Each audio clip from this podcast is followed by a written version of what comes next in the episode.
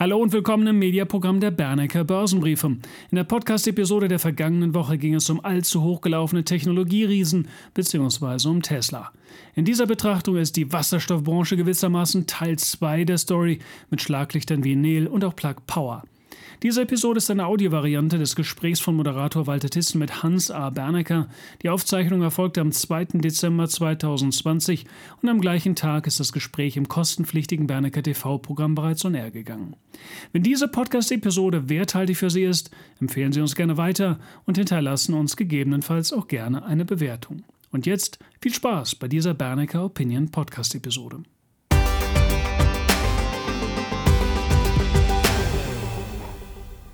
Hallo meine Damen und Herren, ich grüße Sie ganz herzlich zu dieser neuen Sendung hier im Rahmen von Bernecker TV. Gerade an den Extrempunkten der Börsenstimmung zeigt sich, wer Anfänger ist, wer Profi ist. Und wenn die Musik auf der Tanzfläche allzu laut gespielt wird, dann ist es Zeit für die Profis, mindestens vorsichtiger zu werden, auch wenn man sich damit auf der Tanzfläche und bei den Partygästen sonst nicht unbedingt beliebt macht. Hans A. Bernecker wäre nicht er selbst, wenn er nicht den Mut hätte, in solchen Situationen auch gegen den Strich zu bürsten. Und so ist heute hier in dieser Sendung die These, die nächste Blase kostet 50% Risiko. Was damit gemeint ist, verrät uns Hans A. Bernecker in diesem Gespräch und das ist nur eines von verschiedenen Betrachtungen, die wir im Rahmen dieses neuen Themenchecks hier machen möchten. Also, schön, dass Sie dabei sind. Gleich starten wir durch.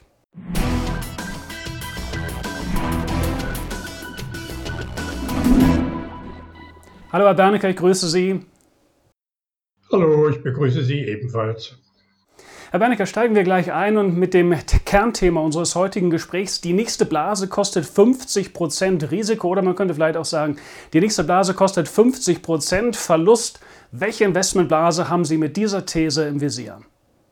Wir befinden uns im Moment in einer ähnlichen, nicht ganz gleichen, aber ähnlichen Situation wie vor etwa elf Jahren damals in New York Dotcom-Blase oder Hype genannt und bei uns war es der neue Markt. Und nun haben wir eine sehr ähnliche Konstellation, die ich vor acht Tagen beschrieben habe, mit der 8 Billionen Dollar Bombe, die unverändert bestehen bleibt. Daran ist nichts zu ändern, trotz der Neuigkeiten von Tesla, worauf wir vielleicht noch eingehen können. Und nun haben wir das gleiche Thema rund um die Brennstoffzelle und Wasserstoff. Dass beide Techniken ein Dauerthema sind, ist überhaupt nicht in Frage zu stellen. Die Brennstoffzelle wird ein wesentlicher Bestandteil der Automobilkultur sein, vornehmlich für Lkw, wie auch immer. Jedenfalls als eine Technologie, die hochwertig ist und natürlich werden daraus wesentliche Geschäfte entstehen, klar. Wasserstoff ist noch gewaltiger als Rohstoff und als Energiegrundlage in Dimensionen, die wir wahrscheinlich uns noch gar nicht richtig vorstellen können. Alles das ist also ganz klar ökonomisch nachvollziehbar. Jetzt geht es um die Frage der Bewertung.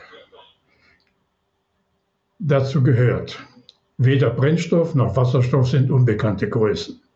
Jeder kompetente Technikkonzern, der mit diesen Bereichen zu tun hat, kennt das Thema und ähm, entwickelt natürlich auf seine Weise das Ganze weiter. Brennstoffzellen, Motoren oder Aggregate wird es also jede Menge geben, vielleicht 100 oder was auch immer. Nichts ist patentrechtlich so geschützt, dass ein Alleinvertretungsanspruch entsteht. Also jeder kann, wenn ich so sagen darf, mit diesem Thema umgehen. Die Börsenwerte, die sich in den letzten Monaten aufgebaut haben, erreichen Traumgrößen, die man gar nicht mehr beschreiben kann. In der nächsten Aktienbörse bringe ich eine Tabelle. Ich zitiere nur zwei Namen, weil die wahrscheinlich weitgehend bekannt sind. Nel Asa, also die Norweger, und Black Power haben Marktwerte irgendwo beim 20-fachen, 15-fachen des Umsatzes, der sich gegenwärtig rechnet oder vorausgesagt wird. Das kann man nicht mehr genau unterscheiden, denn die Zahlen verändern sich ja jede Woche oder jeden Monat. Also das ist der typische Fall, den ich gerade eingangs beschrieben habe. Es geht also um mindestens 50 Prozent Korrekturen in diesem allseits bekannten und beliebten Spielfeld, leider wiederum auch der kleineren Anleger. Und das besorgt mich besonders. Herr Bernecker, Sie hatten das Stichwort Tesla eben schon angesprochen und auch das Stichwort 8 Billionen Dollar Bombe. Schauen wir da vielleicht mal ein wenig äh, drauf zurück. Wenn man sich den Nasdaq 100 anschaut, dann sieht das ja im Moment nicht nach großer Schwäche aus, eher nach Stärke, nach dem Versuch, nach oben hinauszubrechen. Ähm, wie ist das Timing für diese Korrektur, die Sie hier erwarten, für diese Bereinigung? Sprechen wir über ein kurzfristiges Phänomen? Kann man das überhaupt im Timing so wirklich eng fassen und greifen? Also zunächst mal wird alles zum Jahresende oder Weihnachten, wie Sie wollen, äh, auf schöne Musik gespielt und natürlich wollen alle eine Weihnachtshaus haben oder eine Neujahrshaus und das ist üblich. Die Notenbanken spielen auch mit. Ich nehme an, die FED wird doch was Gutes sagen und auch die EZB wird irgendetwas Gutes sagen und alle werden sich darüber freuen. Das reicht in der Regel A über der Silvester hinaus und sicherlich bis Januar, vielleicht auch ein bisschen bis Mitte Februar. Das ergibt sich aus der Markttechnik. Wenn Sie den Nasdaq anschauen, aber auch den S&P und den Dow und eigentlich auch den DAX, reicht das, um neue Spitzen zu erreichen oder zu markieren. Dann reden wir über drei oder nicht mehr bei 30.000, sondern eben dann 31.000 äh, für den Dow und nur als Beispiel. Und der äh, DAX tut sich da ein bisschen schwerer, aber ich meine immer noch, er könnte immer noch 14.000 dann auch erreichen. Wenn er die 13.800 überschreitet, da ist also Jubel, Trubel, Heiterkeit dabei. Und äh, das Ganze ist in, gerechnet in Prozent im einstelligen Bereich.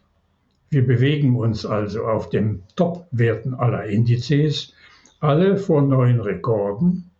Aber die neuen Rekorde, die haben ein Potenzial, naja, sagen wir von jetzt aus maximal 10 Prozent 8% dürfte richtig sein. Ich sage das als Daumengröße.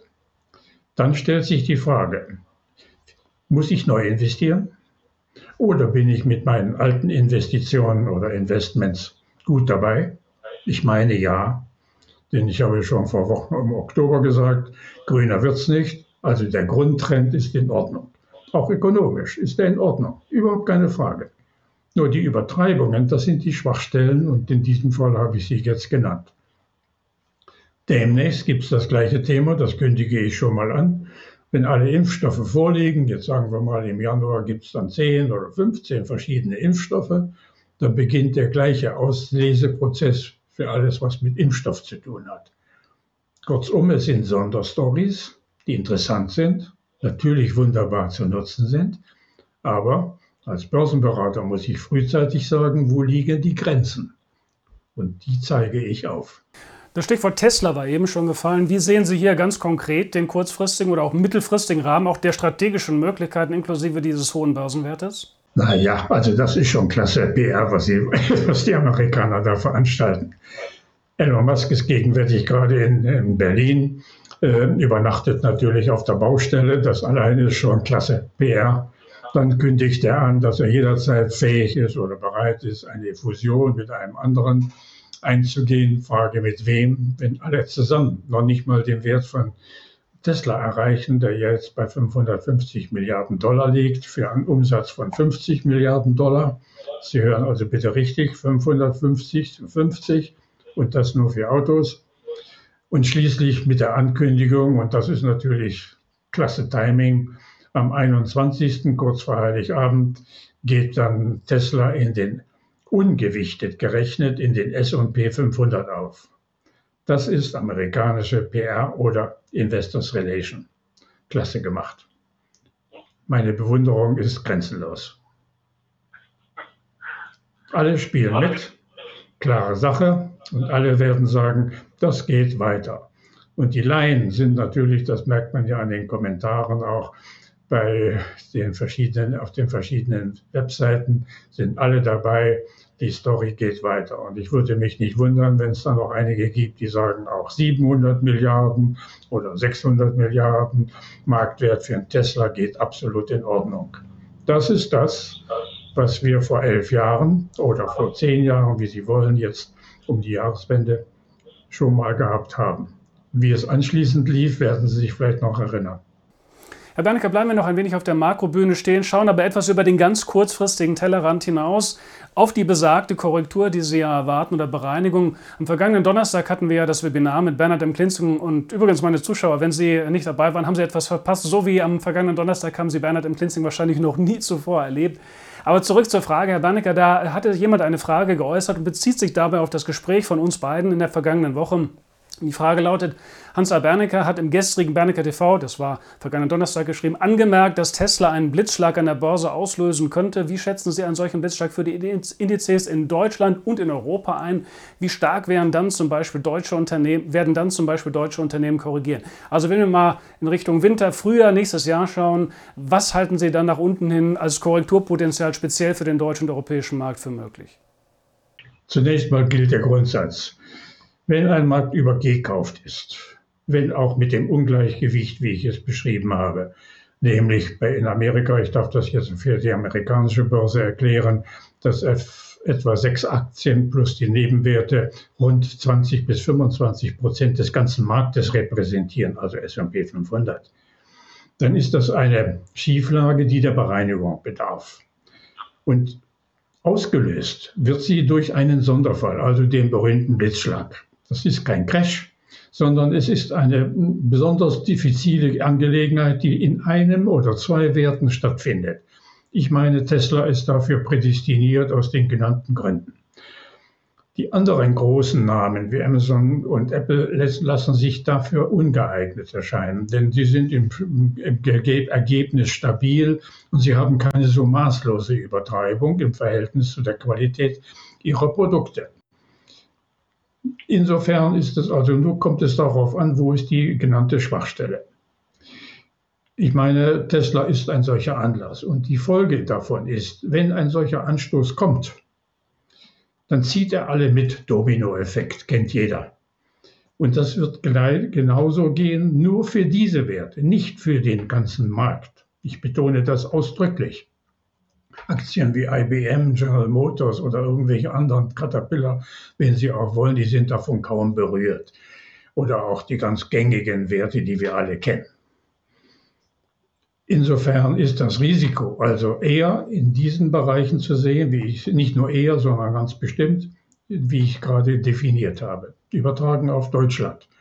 In Deutschland gibt es eine solche Übertreibung kaum.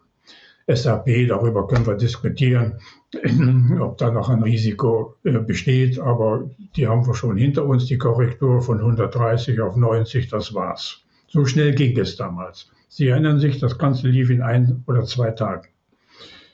Technikwerte wie Infineon sind auch möglicherweise mit einem Abschlag von 10, 15 Prozent, 20 Prozent jederzeit betroffen. Aber eben betroffen wie ein Blitzschlag, ich wiederhole mich jetzt, und damit gut.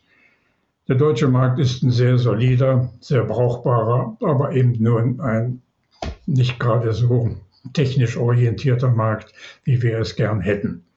Wir haben nun mal keine Firmen dieser Art, die irgendwo mitspielen, abgesehen von den beiden genannten. Die Chinesen sind uns weit davon gelaufen. Äh, in der Technik, Brennstofftechnik oder in Wasserstofftechnik und Ähnlichem haben wir nichts zu bieten. Vielleicht den einen oder anderen Linde ist sicherlich als Weltmeister in der Gastechnik in der Lage, auf diesem Gebiet mitzuspielen. Aber bis man sich in Deutschland bewegt, naja, das dauert schon ein bisschen. Das muss man schon sagen. Also, in Deutschland ist die Gefahr diesbezüglich konkret nicht da. Aber New York sagt nun mal die Stimmung an, das wissen Sie. Und wenn New York im Blitzschlag äh, eintritt, wie ich gerade gesagt habe, dann werden wir mitgezogen. Es reicht völlig aus, wenn man für diese Situation mit einer Barreserve von 20 bis 25 Prozent lebt, in den nächsten drei, vier Wochen, vielleicht auch acht Wochen, um jederzeit eine solche Schwäche ausnutzen zu können. Die Beispiele habe ich ja vor acht Tagen schon mal genannt. Einmal der Crash Oktober äh, 1987 und ähm, der äh, Crash von äh, oder der, der, der Einschlag oder die Schwachstelle von ähnlicher Art 1998 jeweils im Oktober. Ich habe mich gerade dieser Tage köstlich amüsiert. In den Zeitungen standen vor drei Tagen mit großer Bewunderung, dass der November so toll gelaufen sei. und angeblich so, so gut, in, in New York jedenfalls, äh, wie seit 1987 nicht mehr. Kein Journalist hat geschrieben, dass 1987 der, die Erholung in damaligem November nur darauf beruhte, dass am 25. Oktober der berühmte Crash eingetreten ist, den jeder kennt. Genau das Gleiche ist jetzt passiert. Äh, mit der Ankündigung von Lockdown und der Präsidentenwahl waren wir ja Ende Oktober, Anfang November, also gerade um die Monatswende, ebenfalls eingebrochen. Als Lockdown Light bezeichnet, wie auch immer. Und die Erholung im ganzen November beruht auf dem gleichen Sachverhalt, nämlich, dass sowohl DAX wie DAO und S&P vorher um gut 20, 10 Prozent eingebrochen waren und sich nun erholt haben. So komisch kommt, läuft es an der Börse. Die Frage ist nicht das Absolute, sondern das Relative. Also, das können Sie jetzt auch übertragen auf die weitere Entwicklung. Die Märkte werden ihren Markt machen und ihren Trend machen. Da habe ich überhaupt keine Sorgen. Nur die Schlaglöcher, die es eben gibt, die haben wir gerade beschrieben, die wirken störend. Und dafür reicht es völlig wieder, ich muss mich wiederholen, wenn ich eine ausreichende 20, 25, vielleicht auch 30-prozentige Barreserve auf der Kante habe, um jederzeit bei schwachen Kursen zugreifen zu können. So wie zuletzt Anfang äh, des Monats, am 2. 3. November, da hätten Sie alles kaufen können, je nach Belieben, und Sie lägen in allen relevanten Werten schon ganz gut vorn. Darauf freue ich mich jetzt schon. Aber wie gesagt, Bargeld lacht bis dahin. Herr Bernig, also kommen wir zu einem anderen Thema. Wieder einmal könnte deutsche Hochtechnologie auf dem Speisezettel eines internationalen Unternehmens landen. Wir sprechen über Siltronic. Der Deal ist ja meines Wissens noch nicht ganz in trockenen Tüchern daran angehängt, aber drei Fragen. Erstens, was halten Sie von einer solchen Übernahme von Siltronic? Zweitens, wäre ein Angebotspreis von 125 Euro je Siltronic-Aktie aus Ihrer Sicht fair? Und drittens, welche Folgen oder Impulse ergeben sich daraus auch für die Aktie von Wacker Chemie, die ja Großaktionär ist bei der Siltronic? Also zunächst mal, sagt, Wacker wird kassieren und das ist in Ordnung, wenn, sie, wenn das so läuft. Siltronic ist die einzige deutsche Adresse, die auf diesem Gebiet der, Weser, äh, der Weber-Technologie äh, überhaupt relevant ist. Ähm, das erinnert mich an, die, äh, an den Kauf der, von K&K. naja, inzwischen sind schon fast zehn Jahre her und der Genehmigung durch den damaligen Bundeswirtschaftsminister Gabriel. Seitdem sind wir nicht mehr im Robotergeschäft dabei. Und anschließend, wenn die Taiwanesen, also Siltronic kaufen, sind wir auch im Webergeschäft nicht mehr dabei. Dann freuen wir uns darüber, dass, wir doch so schöne Firmen haben, die die Chinesen kaufen. Und das ist doch so toll. Ich bin dagegen, ganz klar dagegen. Das ist unverantwortlich, solchen, einen solchen Deal seitens der Regierung zu genehmigen. Schauen wir mit der Arealbank auf eine andere Sonderstory. Zum einen, weil die Charttechnik ein Hingucker ist, zum anderen mit dem Hintergrund, dass der Hedgefonds Petrus Advisors ja das Management angreift.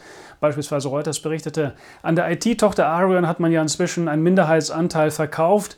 Nun ist man andererseits aber auch im Geschäftsbereich strukturierte Immobilienfinanzierung auch in Problembereichen tätig. Also wenn wir an Shoppingcenter denken, an Hotels denken, äh, Bereiche, die ja im besonderen Fegefeuer sozusagen durch die Corona-Problematik standen. Was überwiegt bei der Achse von der Arealbank auf dem jetzigen Niveau aus Ihrer Sicht? Sind es eher die Chancen, sind es eher die Risiken? Sollte man hier einsteigen?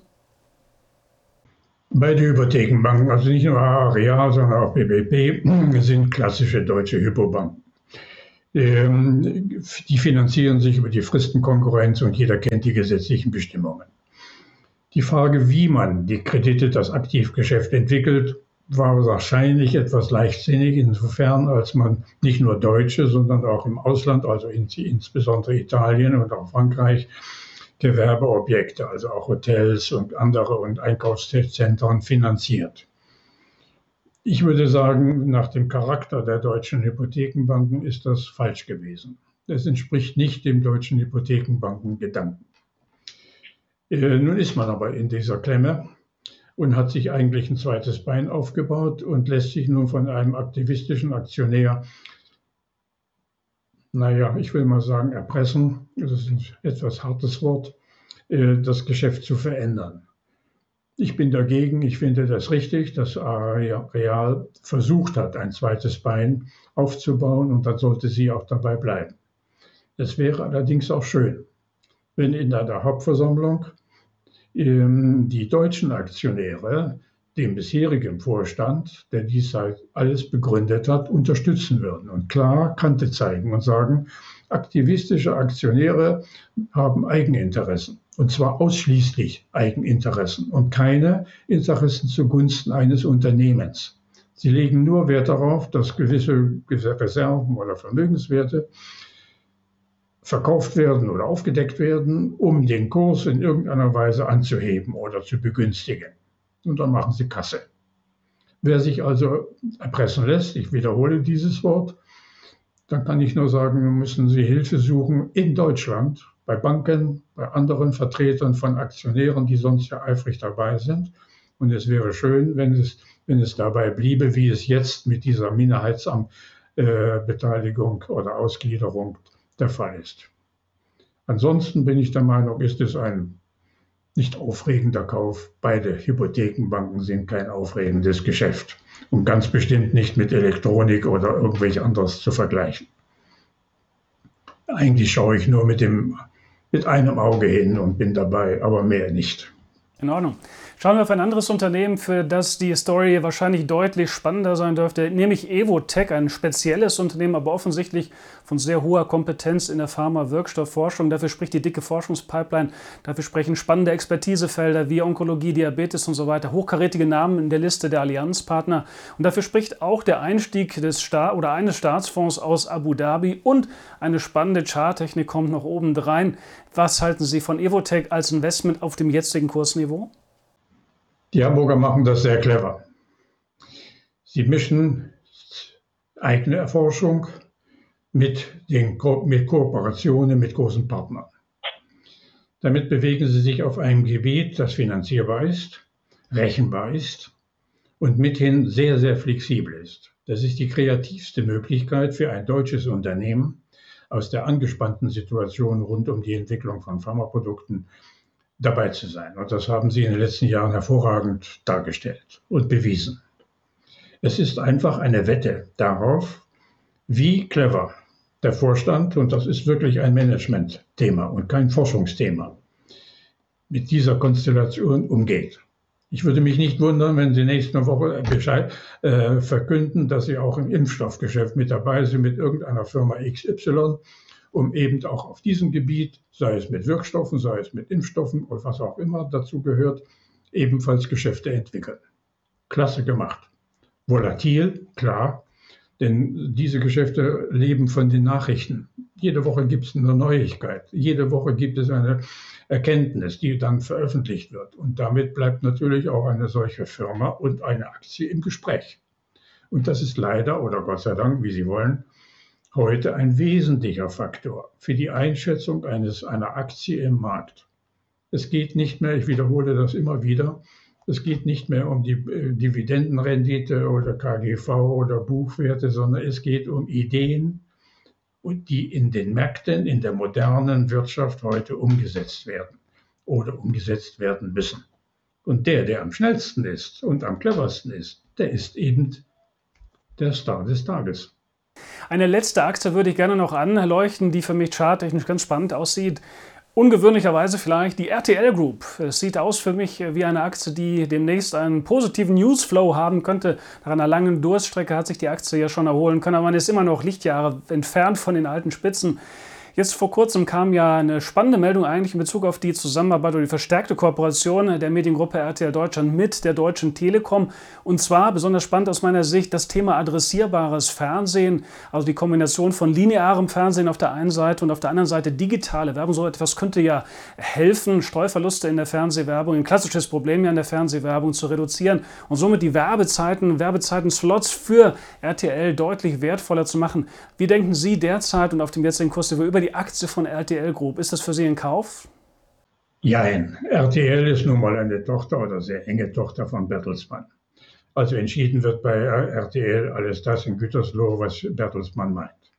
Die langjährige Chefin ist ja vor zwei Jahren ausgestiegen, das war richtig. weil sie den Anschluss verloren hat aus dem TV zu dem TV-Geschäft eine zweite Schiene aufzubauen, wenn ich so sagen darf, nämlich Kommunikation, Internetkommunikation. Herr Döpfner von Springer hat das viel eher erkannt und richtig erkannt und hat daraus wirklich ein tolles Unternehmen gemacht, nämlich aus einem Printmedium ein Konzern, der heute eine sehr hohe Wertschätzung findet. Das gleiche gilt auch für Pro7 Sat1 mit den gleichen Zielen. Sie müssen vom TV-Geschäft weg, weil die Margen und die TV-Werbung insgesamt weniger bringt. Und sie müssen sich neu aufbauen in diesen Bereichen der Kommunikation. In der ganzen Breite. Der Weg mit, mit einer Partnerschaft mit Telekom ist richtig, ist machbar. Aber dazu gehört eine enorme Kreativität. Kreativität wird nur gemessen nach dem, was die Amerikaner davor machen oder die Chinesen. Aber lassen wir die Chinesen jetzt mal beiseite, nur die Amerikaner. Dann kann man sehen, wie man in diesen Sektoren mit Userzahlen operieren kann. User- oder Kundenzahlen. Man muss sich ja mal vorstellen, RTL hat nur Userzahlen, also vom Fernsehen her. Telekom hat äh, 20 Millionen ähm, Telefonkunden. Was mache ich daraus? Was kann ich da verbinden? Und wie kann ich aus Kunden äh, und User eine neue Klientel schaffen für neue Produkte? Das ist eine Herausforderung für beide jetzt. Und ich bin sicher, in, in München Pro 7 denkt in die gleiche Richtung. Lange Rede, kurzer Sinn. Die Idee ist richtig, aber es bedarf der hochqualifizierten Kreativität, wie man mit großen Userzahlen oder Kundenzahlen demnächst neue Geschäftsfelder entwickelt, die tatsächlich auch eine Rente, also Geld bringen und Rentabilität bedeuten. Das wird spannend. Jetzt warte ich mal, was den Ankündigungen von jetzt demnächst folgt. Den Finger reinzustecken geht, ist machbar, aber es bedarf eben einer sehr forcierten Tätigkeit, um es mal sehr vorsichtig auszudrücken. Ob das jetzige Management dazu schon in der Lage ist, ist etwas fraglich. Aber eine Wette können Sie eingehen. Für beide übrigens. Sowohl für RTL als auch für ProSieben. Herr Bernke, damit sind wir schon ans Ende dieses Gesprächs äh, gekommen. Ich darf mich ganz herzlich bei Ihnen bedanken für Ihre Einschätzung und Ihre Gedanken. Liebe Zuschauer, auch Ihnen vielen Dank, dass Sie dabei waren. Heute wieder hier am Berneke TV. Schauen Sie dann gerne morgen wieder herein. Wir beide dürfen Ihnen noch einen sehr guten, sehr erfolgreichen Tag wünschen. Machen Sie es gut. Ich schließe mich den Worten an.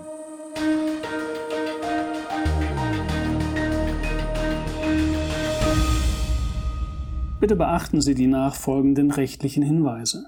Die Veröffentlichungen werden von der Hansa Bernecker Börsenbriefe GmbH erstellt. Dienen ausschließlich der Information und sind kein Ersatz für eine klassische Anlageberatung. Mit den Veröffentlichungen wird weder ein Angebot zum Verkauf, Kauf oder zur Zeichnung eines Wertpapiers oder Anlagetitels unterbreitet. Die in den Veröffentlichungen enthaltenen Informationen und Einschätzungen zu den Wertpapieren stellen keine Empfehlung dar, sich in den beschriebenen Wertpapieren zu engagieren. Die in den Veröffentlichungen gegebenen Informationen beruhen auf Quellen, die wir für zuverlässig erachten, jedoch keiner neutralen Prüfung unterzogen haben. Die Hans A. Börsenbriefe GmbH übernimmt keine Gewähr und keine Haftung für die Richtigkeit und Vollständigkeit der hierin enthaltenen Informationen. Die in den Veröffentlichungen vertretenen Meinungen stellen ausschließlich die Auffassungen der Autoren und der Redakteure dar und können sich jederzeit ändern. Solche Meinungsäußerungen bzw. Änderungen müssen nicht veröffentlicht werden. Technische Analysen geben ebenfalls ausschließlich die Meinung der Redakteure wieder und ersetzen keine individuelle Anlageberatung. Es ist nicht ausgeschlossen, dass Mitarbeiter in Aktien oder sonstigen Anlageinstrumenten, die besprochen werden, selbst investiert sind. Jedoch kommen sie ihrer Tätigkeit mit einem Grad an Unabhängigkeit nach, die der Höhe des Risikos für die Beeinträchtigung von Interessen der Leser, Zuschauer oder auch Zuhörer angemessen ist. Eine Vergütung von Unternehmen, deren Werte in den Publikationen besprochen wurden, findet nicht statt. Die vergangene Entwicklung besprochener Wertpapiere und Anlageinstrumente ist nicht notwendigerweise maßgeblich für die künftige Performance. Der Wert jedes Investments kann sowohl sinken als auch steigen und Anleger erhalten möglicherweise nicht den investierten Gesamtbetrag zurück. Im Einzelfall kann auch ein Totalverlust nicht ausgeschlossen werden. Auch könnten Veränderungen von Devisenkursen negative Wirkung auf Wert, Kurs oder Gewinn von Investments haben. Bei Investments, für die es keinen anerkannten Markt gibt, könnten Investoren Schwierigkeiten haben, diese zu veräußern oder zuverlässige Informationen über den Wert oder das Ausmaß des Risikos, dem ein Investment unterliegt, zu erhalten. Die Veröffentlichungen dürfen weder vollständig noch teilweise nachgedruckt oder in ein Informationssystem übertragen oder auf irgendeine Weise gespeichert werden, außer im Falle der vorherigen schriftlichen Genehmigung durch die Hansa Bernecker Börsenbriefe GmbH. Die Weiterleitung der Veröffentlichungen ist untersagt, davon ausgenommen sind Video- oder auch Toninhalte, die wir selbst über Social-Media-Kanäle wie zum Beispiel YouTube, Facebook etc. veröffentlichen. Vielen Dank.